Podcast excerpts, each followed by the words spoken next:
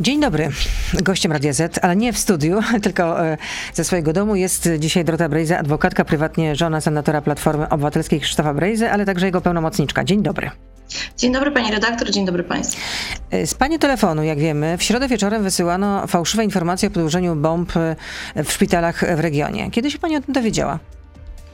Dowiedziałam się w środę wieczorem z internetu. Z internetu.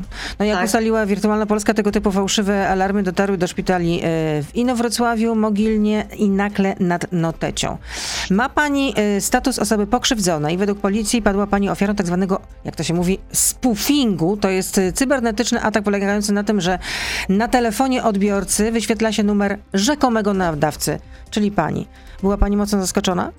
Tak, byłam bardzo zaskoczona. Rzeczywiście doszło do przestępstwa polegającego na kradzieży tożsamości, czyli konkretnie na podszyciu się pod kogoś. W tym przypadku polegało to na podszyciu się pod mój numer telefonu, pod numer telefonu mojej kancelarii i wykonywano połączenia, które odbiorcy sugero, odbiorca był sugerowany, że tak powiem, że to, że to dzwonię ja. No i były no patrząc, to telefon... na pamię- patrząc na, pan, na, na panią, no naprawdę trudno byłoby mi w to uwierzyć. I, i kto może stać, stać za takimi fałszywkami?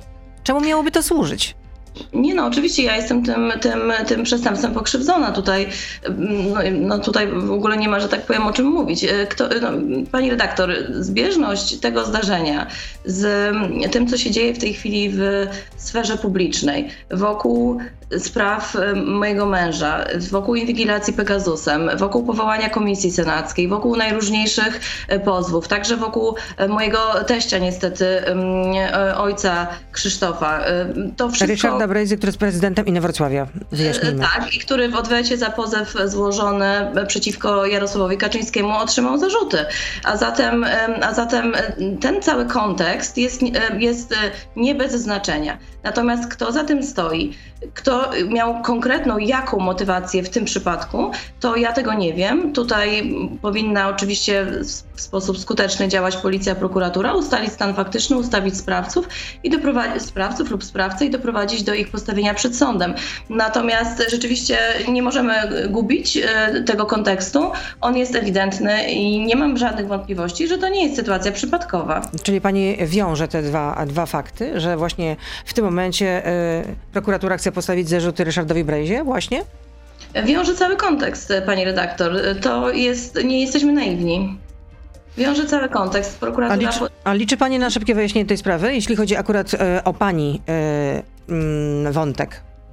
Liczę jak najbardziej na szybkie wyjaśnienie tej sprawy, natomiast, natomiast jeżeli chodzi o kontekst, to on oczywiście, no, nie mam żadnych wątpliwości, to był ten dzień, kiedy powołana została Senacka Komisja do wyjaśnienia sprawy inwigilacyjnej. Chwilę wcześniej, tak jak już powiedziałam, w odwecie za pozew zarzuty otrzymał mój teść. To, jest, to są sytuacje, które, które się zdecydowanie ze sobą wiążą. Natomiast jaka jest konkretna motywacja? Czy to jest osoba, która pozostaje pod wpływem pomówień kolportowanych regularnie i systematycznie, szczególnie na antenie T V P. Czy to jest osoba, która ma jakieś zupełnie inne motywacje? To już jest rzecz dla prokuratury do wyjaśnienia tej sprawy. A co się dzieje ze sprawą w prokuraturze? Bo pani mąż zawiadomił prokuraturę, bo podejrzewał, że mógł być inwigilowany.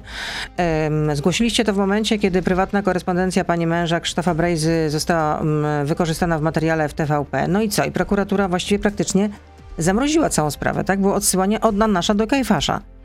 Prokuratura zamroziła całą sprawę. Ja złożyłam obszerne, bardzo obszerne zawiadomienie z szeroką inicjatywą dowodową we wrześniu dwa tysiące dwudziestego pierwszego roku, a zatem prawie cztery miesiące temu.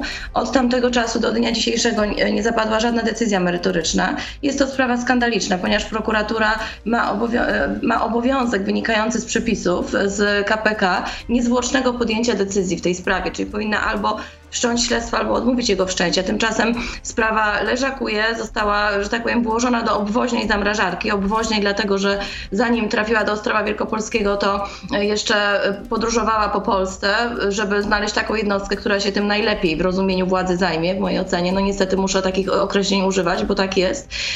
I w tej chwili prokurator Marcin Kubiak głowi się, co zrobić z tą sprawą i głowi się tak, że nie podejmuje żadnej decyzji. A pani mąż został przesłuchany w tej sprawie?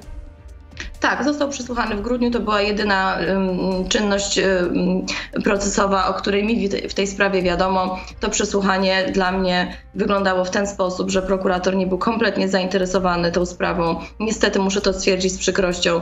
Wydaje mi się, że jeżeli powiem, że zadał mojemu mężowi pięć albo sześć pytań, to to jest wszystko, co, co w tej sprawie się wydarzyło. W zasadzie całe przesłuchanie w prokuraturze ja przeprowadziłam jako jego pełnomocniczka, co jest dla mnie sytuacją zupełnie niespotykaną. Takie rzeczy się nie dzieją.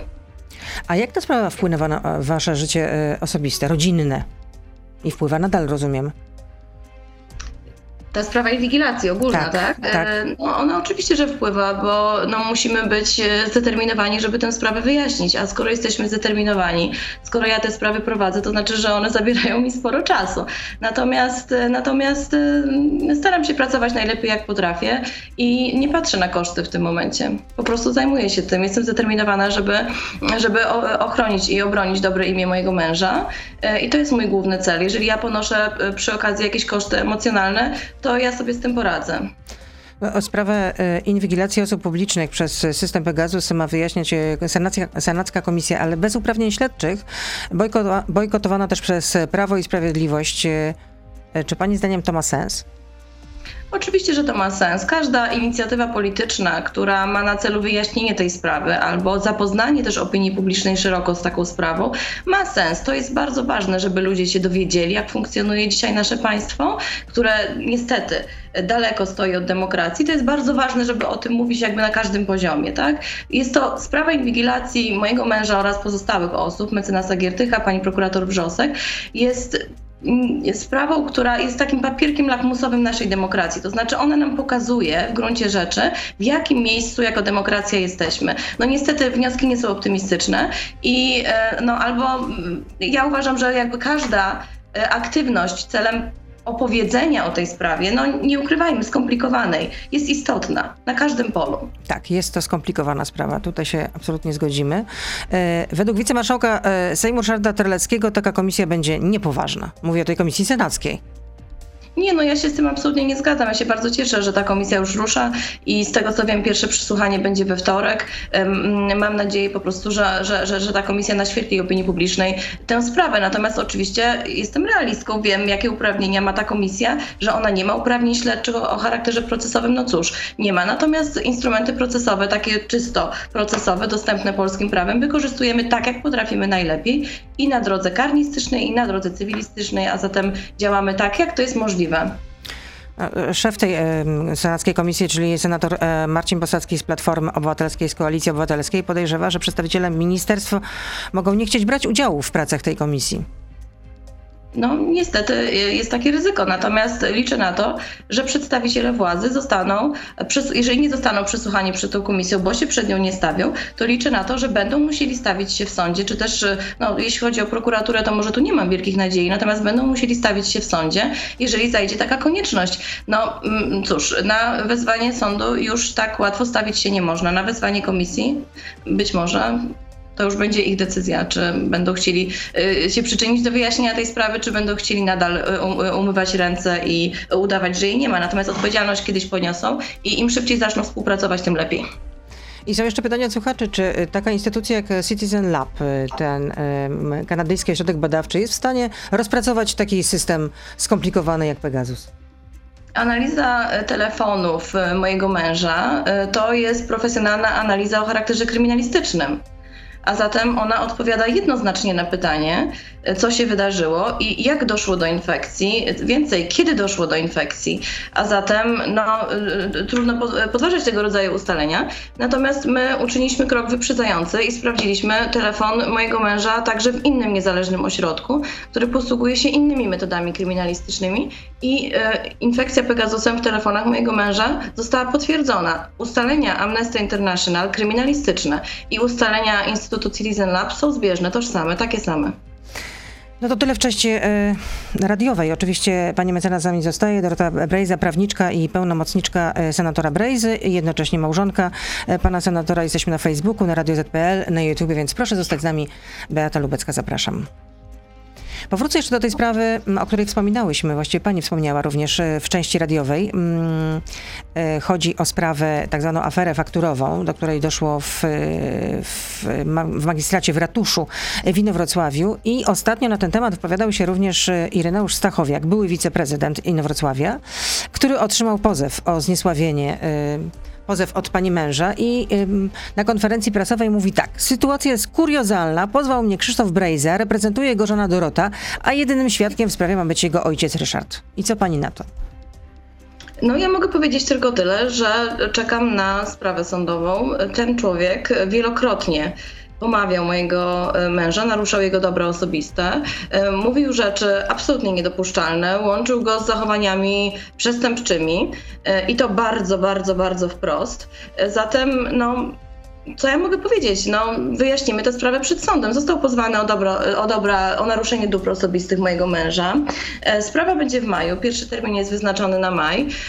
Ja już otrzymałam jego odpowiedź na pozew, znam jego stanowisko procesowe i czekam po prostu na rozstrzygnięcie tej sprawy.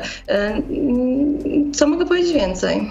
No tylko przypomnijmy też, o co chodzi, bo jedno to jest afera fakturowa, do której doszło w, w ratuszu, a w Inowrocławiu, a druga sprawa to jest tak zwana afera hejterska, nazwijmy to w ten sposób, ponieważ no, T V P mm, opublikowało takie materiały, że w inowrocławskim ratuszu miał istnieć taki, nie wiem jak to nazwać, Wydział Nienawiści, Wydział Hejterski, tak to nazwano w T V P. No i ten wydział miał organizować właśnie pani mąż. Takie były materiały w telewizji y, y, publicznej i chodziło o to, żeby w tych materiałach dyskredytować przeciwników politycznych y, prezydenta Inowrocławia, czyli y, Ryszarda Brejzy, czyli taty y, Krzysztofa Brejzy. To tak no, woli, woli wyjaśnienia, żeby, bo ktoś może po prostu tego nie pamiętać, nie kojarzyć, bo tak. Tyle tych spraw się dzieje y, na bieżąco, że naprawdę można, zapam- y, z, no, no, można się po prostu pogubić, więc dlatego przypominam, o co chodzi.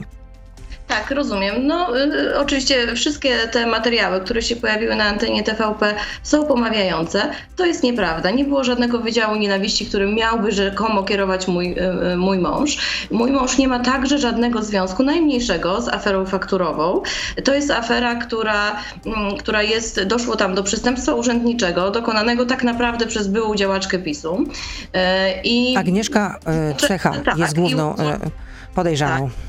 Łączenie tej sprawy z moim mężem... Była dyrektorka jest... Wydziału Kultury i Promocji tak. w, w, w ratuszu tak. w Inowrocławiu. Tak. Łączenie tej sprawy i tej osoby, jej działalności przestępczej prawdopodobnie z moim mężem jest niedopuszczalne i jest pomawiające. Tak samo pomawiające jest tworzenie i łączenie tej sprawy z jakąś rzekomą farmą hejtu. Ja przypominam, że robiły to osoby, um, które um, tak naprawdę um, w innych materiałach prasowych publikowanych, chociażby w Onecie czy też w, in, w innych mediach, tworzyły grupę portalową, na, na której to grupie portalowej był właśnie między innymi pan Stachowiak. Sam siebie w tej grupie portalowej nazywał naczelnym hejterem i wprost na tej, w tych rozmowach tych osób łączono, próbowano połączyć mojego męża z aferą, z aferą fakturową. To jest niestety bardzo przykra historia, bardzo pomawiająca, ale ona ma swój finał w sądzie i te materiały, które łączyły mojego męża z aferą fakturową, one między innymi były, były przygotowane na podstawie tych es em esów, które zostały pobrane Pegasusem z telefonu mojego męża nielegalnie, następnie zmanipulowane i opublikowane przez Pereirę na antenie, na antenie T V P. I to na podstawie tych treści, czyli czysto fałszywych i zmanipulowanych, postawiono fikcyjny i zupełnie wyssany z palca zarzut, że mój mąż czymkolwiek, czy brał udział w jakimkolwiek zachowaniu o charakterze przestępczym. No, pani redaktor, jeżeli pozyskujemy nielegalnie z czyjegoś telefonu pochodzące sprzed pięciu lat es em esy, następnie dokonujemy ich manipulacji, która polega na tym, że zamieniamy sobie dowolnie nadawcę z odbiorcą albo bierzemy sobie na przykład piętnaście czy, dwa, czy siedemnaście czy dwadzieścia es em esów różnych, łączymy je w jeden, te es em esy były wysyłane do różnych osób w różnych czasie, dodajemy jakieś treści, tworzymy kontekst, a potem na podstawie takiego materiału e, opisujemy, że dana osoba popełniła jakiś tam czyn, tak? To proszę mi powiedzieć, jaka jest wartość i rzetelność tego materiału i co można powiedzieć o ludziach, którzy potem na podstawie takiego materiału wyciągają jakieś wnioski. I pan Stachowiak, o którym pani redaktor powiedziała, właśnie ten człowiek, który występuje w telewizji publicznej i który, którego pozwała... Organizuje też konferencję. organizuje różne konferencje, które ochoczo T V P prezentuje. On właśnie formułuje swoje wnioski w oparciu o takie materiały. No i jeszcze zarzucił pani mężowi cyniczną grę, bo właśnie, że on tu opatruje właśnie taką cyniczną grę, że najpierw jest, najpierw złożyliście wniosek, właściwie że mąż złożył pozew cywilny przeciwko Jarosławowi Kaczyńskiemu, a kilka godzin później wychodzi i właśnie mówi, że jego tata, czyli Ryszard Brejza, właśnie został wezwany do prokuratury w charakterze podejrzanego, bo ma zostać, mają mu zostać przedstawione zarzuty. Bo rozumiem, że pani też ma się stawić w prokuraturze w poniedziałek, tak? Tak, mój teść ma się stawić w prokuraturze w poniedziałek i sekwencja zdarzeń była taka, że o szóstej rano Onet opublikował informację, że pozywamy Jarosława Kaczyńskiego za insynuacje łączące mojego męża właśnie z przestępstwem. Następnie pismem datowanym dokładnie na ten sam dzień, kilka godzin później, dwóch funkcjonariuszy C B A pojawiło się w gabinecie mojego teścia w magistracie w Inowrocławiu i wręczyło mu wezwanie na przesłuchanie w charakterze podejrzanego. Je, jest ewidentna zbieżność tych faktów i tych zdarzeń, zwłaszcza, że ci funkcjonariusze C B A jechali na złamanie karku aż z Gdańska po to, żeby mojemu teściowi taką, taką, takie wezwanie doręczyć. I a nie bierze pani pod uwagę, że było to wcześniej zaplanowane? Nie, nie biorę takiej sytuacji pod uwagę. Uważam, że nie jestem naiwna. Widzę datę na piśmie i widzę też, że podpisał to pismo prokurator Marcin Kierski. Dokładnie ten sam prokurator wzywa teraz na przesłuchanie w charakterze podejrzanego mojego teścia, ten sam prokurator, który nadzorował jednostkę prokuratury, która inwigilowała mojego męża. To jest ten sam prokurator. Pani redaktor, to tutaj nie ma ani zbieżności, ani przypadków. Państwo polskie jest w konstytucji, jak otworzymy konstytucję, nazywane demokratycznym państwem prawnym. Tymczasem my mamy państwo niedemokratyczne, tylko państwo odwetowe. Odwetowe. To jest odwet. Jeżeli pozywam Jarosława Kaczyńskiego, to w odwecie ojciec mojego męża dostaje zarzuty. Nie pozywaj Jarosława Kaczyńskiego, bo dostaniesz zarzuty.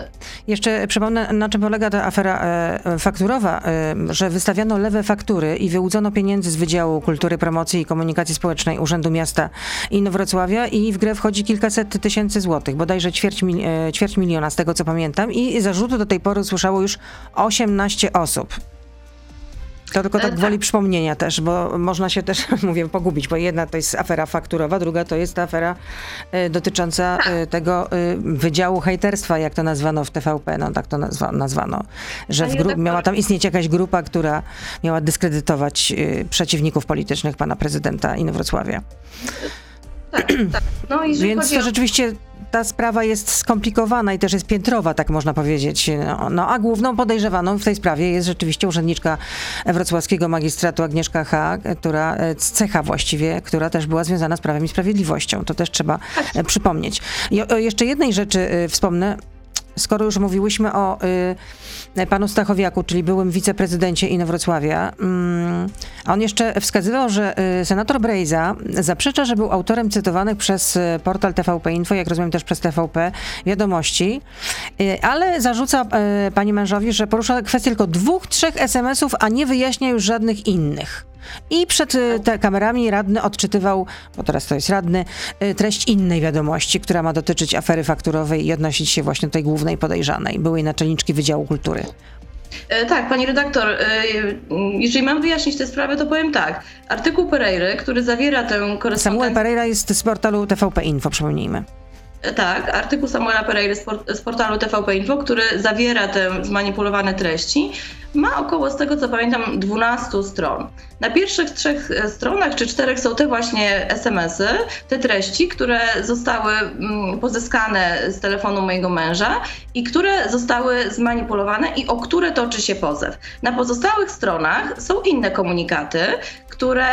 Powiem szczerze, nie wiem skąd pochodzą. Mój mąż nie odnajduje tych treści w swoim telefonie. Mój teść nie odnajduje tych treści w swoim telefonie.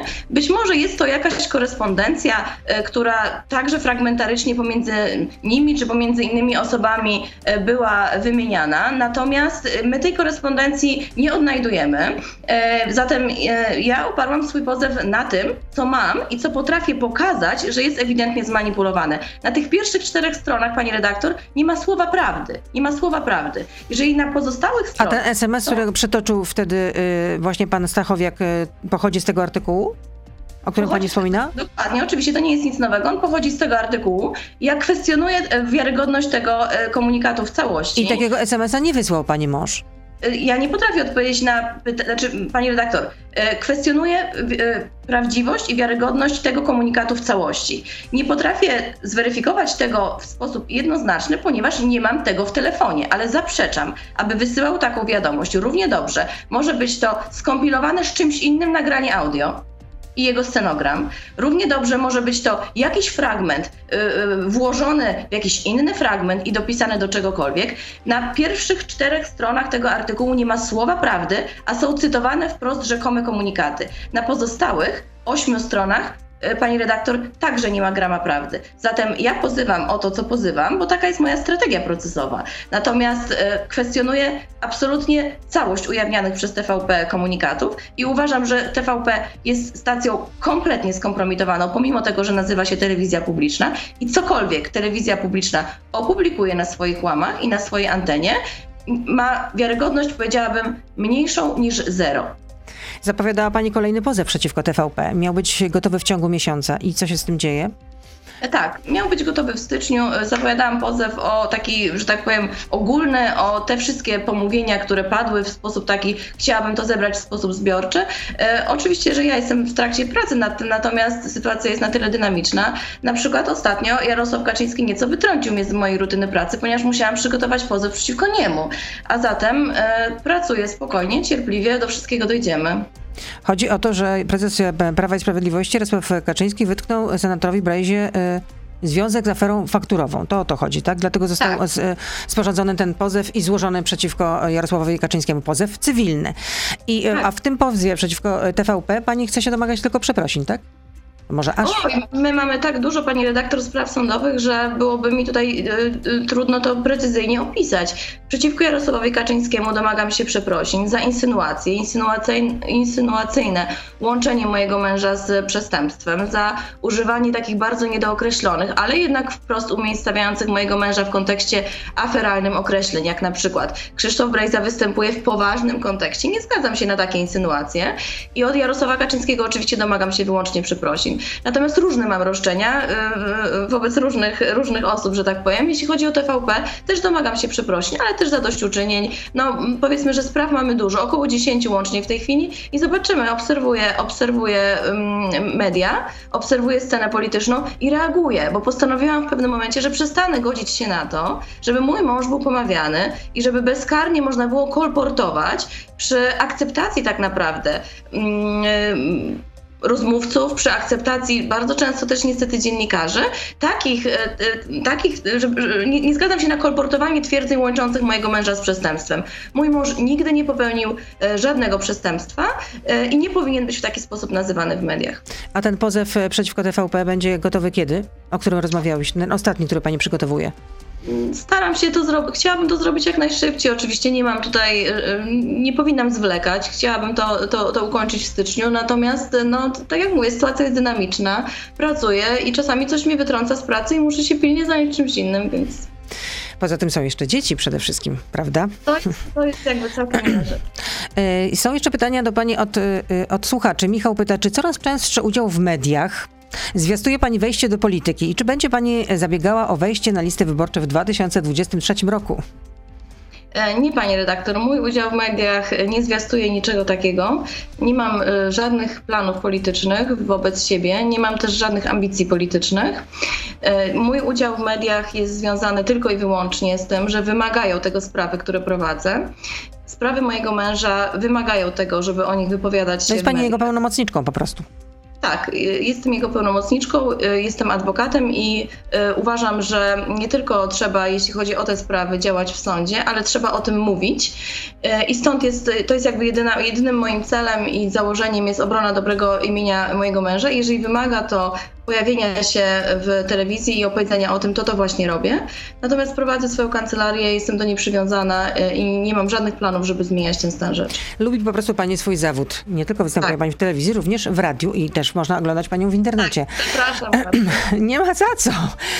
Waldemar pyta, jakie ma Pani dowody, jeśli chodzi o podsłuchy, że to była inicjatywa kierowana przez polskie służby specjalne, a nie na przykład zagraniczne, używające jedynie przez V P N polskiego serwera po to, żeby zmylić przeciwnika i przy okazji obciążyć tym właśnie polskie rządy? Polskie służby mają przede wszystkim interes, żeby podsłuchiwać, miały interes, żeby podsłuchiwać mojego męża. Przypominam, że mąż był podsłuchiwany nie w przypadkowym czasie, ale w kontekście czysto wyborczym. Podsłuchy zaczęły się w kwietniu dwa tysiące dziewiętnastego roku, zakończyły się w październiku, a więc rozpoczęły się przed eurowyborami, a zakończyły się chwila po wyborach parlamentarnych. Zatem zbieg czasowy bezpośrednio o tym świadczy. A druga kwestia jest taka, że Samuel Pereira dokonał tak zwanego spalenia swojego informatora, czy też spalenia źródła, jak się dowiedziałam niedawno, że to się tak nazywa, ponieważ w swoich publikowanych artykułach szkalujących mojego męża i właśnie w tych artykułach, w którym ujawniał te pochodzące z telefonu komunikaty pozyskane Pegasusem, on wprost pisał, skąd je ma. On je pisał, że on je ma z materiału śledztwa prowadzonego przez C B A, czyli przez służby specjalne mające w dyspozycji Pegasusa, nadzorowany przez prokuraturę okręgową w Gdańsku. Zatem taką bezpośrednią nitką prowadzącą nas do polskich służb jest właśnie pan Samuel Pereira, który bardzo pomógł w rozwikłaniu tej sprawy właśnie w tym kontekście. Ale kto dokładnie stoi za włamaniem na telefon mojego męża, winna dokonać prokuratura, a sprawę prowadzi prokurator Marcin Kubiak w prokuraturze okręgowej w Ostrowie Wielkopolskim. A pani telefon też mógł być skakowany? Nie sądzę. Jacek pyta, no to właśnie trochę podobne jest to pytanie, bo Angela Merkel była podsłuchiwana przez Amerykanów, były prezydent, były prezydent Francji. Była podsłuchiwana przez Amerykanów. To samo robią Rosjanie, Chińczycy przecież. To skąd pewność, to na pewno polskie służby podsłuchiwały. No ale to pani już wyjaśniła. Skąd to pani przypuszczenie, że jednak stoją za tym polskie służby, a nie jakieś obce wywiady, które chciałyby się dowiedzieć, co też w telefonie ma Krzysztof Brejza, szef sztabu wyborczego Koalicji Obywatelskiej w dwa tysiące dziewiętnastym roku. Kolejne pytanie, które jest od, od słuchaczy. Czy poseł Brejza ma jakąś manię prześladowczą? W dwa tysiące osiemnastym roku zawiadomił policję, że usiłowano go y, zabić balącym, palącym się toj-tojem. Pani redaktor, nie. Mój mąż nie ma żadnej manii prześladowczej. Jeśli chodzi o sprawę inwigilacji Pegasusem, to chyba mówiliśmy o tym no, obszernie.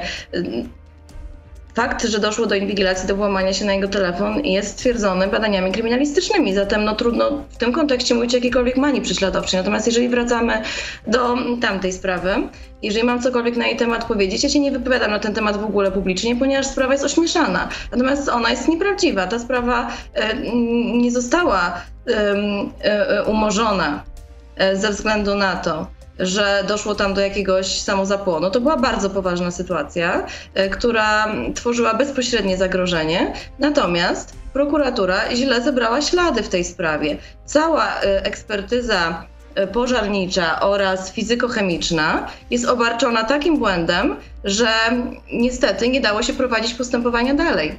I to jest, pani redaktor, jedyna, jedyny, jedyny powód, dlatego, że to postępowanie utknęło. To jest po pierwsze. A po drugie,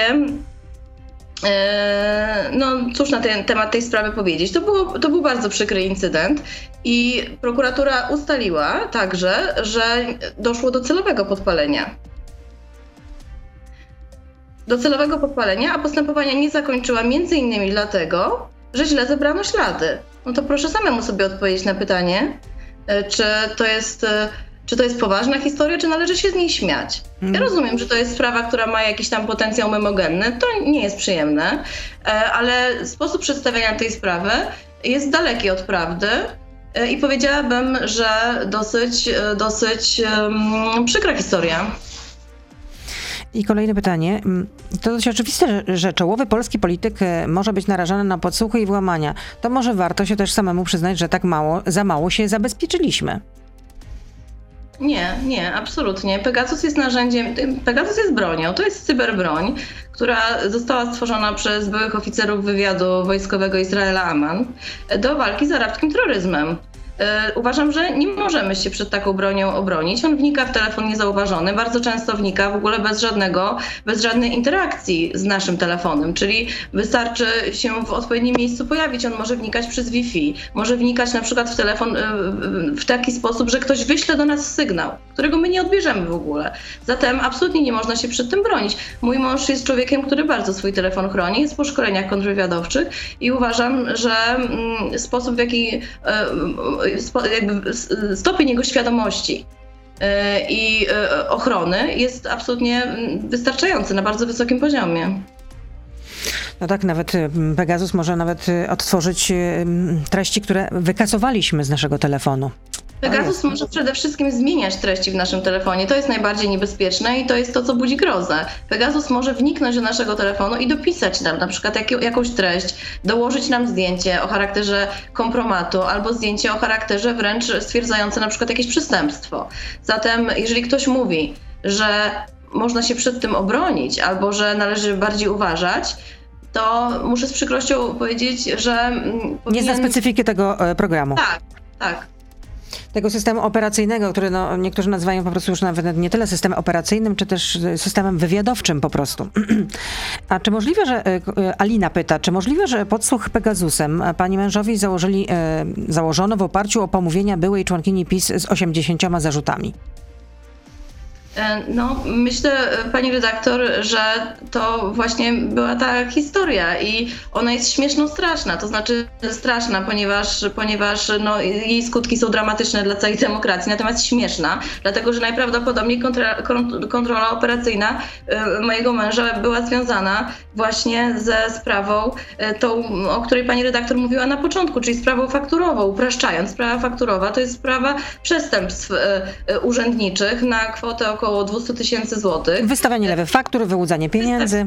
Tak, wystawianie lewych faktur, wyłudzanie pieniędzy, chodzi tam właśnie o, o takie kwoty i najprawdopodobniej y, znajdują się tam pomówienia osoby właśnie, która, mm, tak jak tutaj pani redaktor przeczytała, jest byłą działaczką PiSu, ma około tam osiemdziesiąt czy sto zarzutów i y, prawdopodobnie ta osoba pomówiła mojego męża o jakieś historie polegające na tym, że rzekomo y, jakiś tablet miał być przekazany do jego biura za, nie wiem, jakieś kwoty rzędu trzysta złotych, że jakieś paliwo miało być na jego kampanii wykorzystywane. To są oczywiście nieprawdy, natomiast te pomówienia dotyczyły takich historii. I proszę sobie teraz zestawić tego rodzaju pomówienia z tym, że nawet prokuratura Ziobry nie uznała tych pomówień na tyle, za na tyle wiarygodne, żeby mojego męża w ogóle w tej sprawie przysłuchać jako świadka, a nadto najprawdopodobniej na podstawie właśnie takich historii założono mojemu mężowi Pegasusa. Narzędzie, które po pierwsze w Polsce jest w ogóle nielegalne, a po drugie jest to narzędzie, które jeżeli miałoby być w ogóle legalne, to powinno by być, być stosowane wobec najcięższych przestępstw przeciwko terrorystom.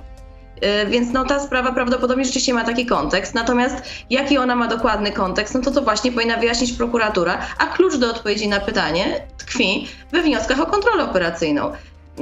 Pan Kamiński z panem Wąsikiem powinni ujawnić wnioski o kontrolę operacyjną przeciwko mojemu mężowi i wtedy byśmy się pewnie dowiedzieli, jak to wszystko wyglądało. Ja uważam, że ta kontrola operacyjna, jeżeli w ogóle była, to była wyłudzona, właśnie oparta o takie historie i tak to wygląda.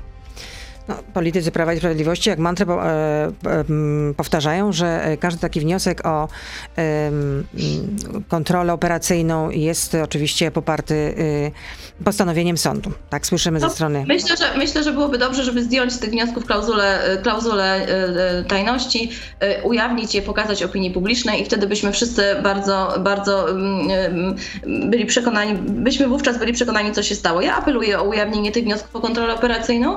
Uważam, że w tych wnioskach tkwi od, odpowiedź i klucz na pytanie, co się stało. I jestem też przekonana, że niestety, ale w tych wnioskach jest ogromny potencjał kryminalny. Obawiam się, że to nie nastąpi od tych wniosków. I Piotr pyta, czy nie obawia się pani, że inwigilacja i męża mogą uchwycić nie tylko wątki polityczne, ale i obyczajowe? Uważam, że inwigilacja mojego męża miała na celu pozyskanie wątków obyczajowych, czyli miała na celu, także na celu pozyskanie wątków obyczajowych. Uważam, że cel inwigilacji był dwojaki. Po pierwsze była to inwigilacja czysto polityczna, a więc zmierzająca do tego, żeby uzyskać informacje o charakterze politycznym. Natomiast drugi cel inwigilacji był z pewnością poszukiwaniem, miał na celu poszukiwanie haków, kompromatów i właśnie wątków obyczajowych. Podejrzewam, że podejrzewam, że cała ta misterna kontrola Pegasusem, sześciomiesięczna inwigilacja była dla panów nas słuchających, całej naszej rodziny sporym rozczarowaniem. Dziękuję za tę rozmowę. Dorota Brejza, prawniczka, też pełnomocniczka Krzysztofa Brejzy, senatora Platformy Obywatelskiej, prywatnie jego żona była z nami. Życzę oczywiście nieustająco zdrowia. I, i żelaznej odporności w tych czasach jest nam dziękuję. bardzo dziękuję. potrzebna. Do usłyszenia, do zobaczenia, kłaniam się. Do widzenia, dziękuję. To był gość Radia Zet. Słuchaj codziennie w Radio Zet i na player radio zet kropka pe el.